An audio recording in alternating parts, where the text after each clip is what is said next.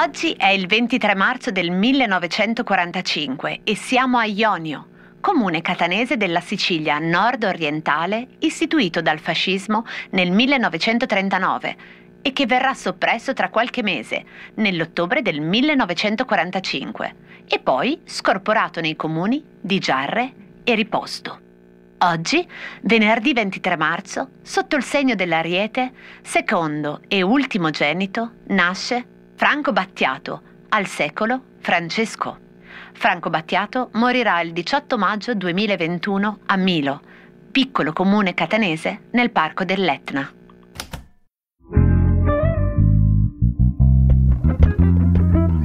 Cose arrivate da vari luoghi, epoche e situazioni.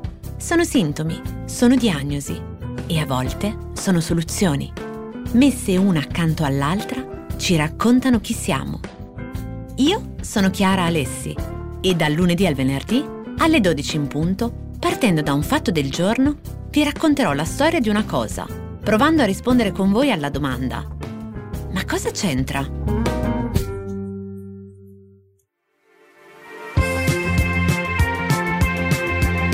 C'entra Franco Battiato con un cane di nome Nipper? Passammo l'estate su una spiaggia solitaria.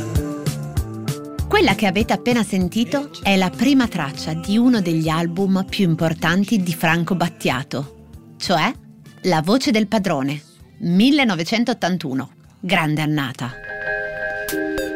Molta fatica mi tratterrò da un'esegesi dei testi contenuti in questo album, da Summer in a Solitary Beach, che è il brano da cui è iniziato il Cosa c'entra di oggi, a Bandiera Bianca, Centro di gravità permanente, Sentimento Nuevo. Ma come si dice a Catania, Ofelè fa il tomestè. Quindi mi concentrerò su questa copertina e sul suo titolo. La copertina di La voce del padrone è stata disegnata da Francesco Messina, musicista e grafico con cui nel 1985 Battiato fonderà la casa editrice L'Ottava.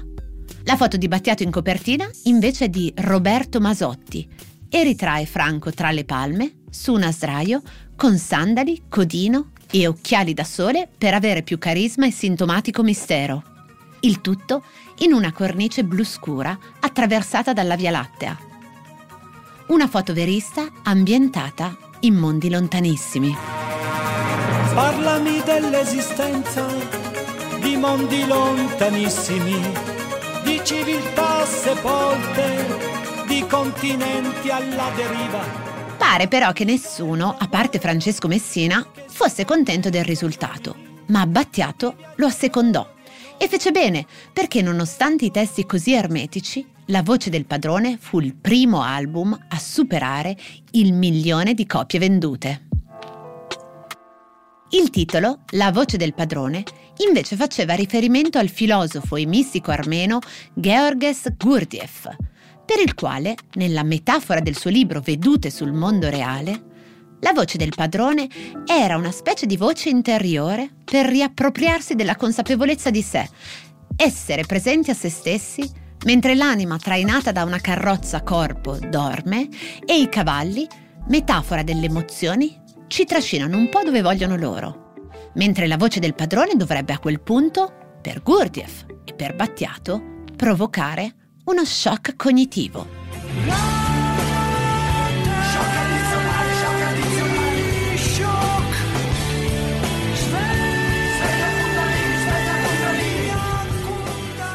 Voce del padrone è anche un omaggio al nome di un'etichetta discografica nata nel 1904 come Società Anonima Italiana di Fonotipia.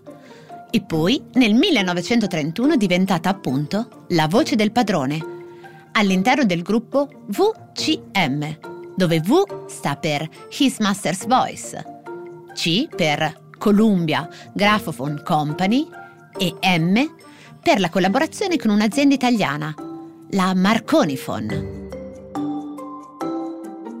Il marchio della casa discografica rappresenta un Jack Russell Terrier intento ad ascoltare i suoni che provengono dalla tromba di un grammofono Venne concepito e dipinto da un noto pittore londinese, Francis Barrault, ed è una specie di proto-fake pubblicitario. Perché? Cominciamo da qui. Il cane, di nome Nipper, apparteneva non a Francis, ma a suo fratello Mark, che lo aveva raccolto dalla strada e portato nel suo studio, dove anch'egli si esercitava come pittore, ma con risultati ben più scarsi di quelli del fratello. E dopo la morte di Mark era stato adottato da Francis Barrault. Nipper in italiano significa tenaglia e il nomignolo era stato dato al cane perché aveva la simpatica abitudine di mordicchiare i soggetti che arrivavano nello studio per essere ritratti. E qui una cosa molto tenera. Pare che Nipper si calmasse solo ascoltando la voce del suo padrone Mark, che gli aveva registrato la propria voce in un fonografo prima di morire. L'immagine del cane che ascoltava dal fonografo la voce del padrone pare avesse intenerito molto anche Francis, che decise di ritrarla in un quadro. Il dipinto, intitolato appunto His Master's Voice, fu acquistato dalla società Gramophone a scopo pubblicitario e divenne poi il marchio dell'etichetta discografica, in cambio di 100 sterline. Ma per un migliore risultato pubblicitario venne proposto a Francis Barrault di sostituire il fonografo a rullo con l'oggetto del business della società discografica, cioè il grammofono. Ed ecco il fake. Il grammofono poteva solo riprodurre il suono, ma non registrarlo come invece faceva il fonografo. Quindi il nostro Nipper non avrebbe mai potuto sentire la voce del suo padrone da quella tromba di ottone, che prevedeva solo emissione di suoni e non la loro incisione.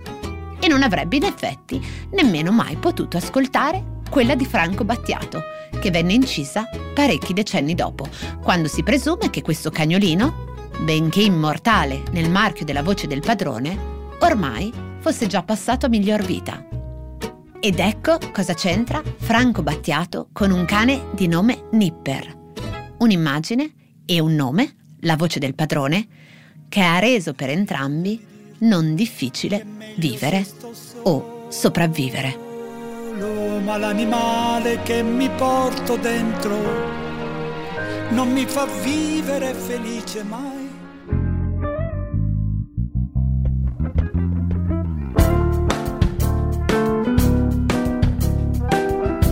Cosa c'entra è un podcast quotidiano del Post scritto e raccontato da Chiara Alessi.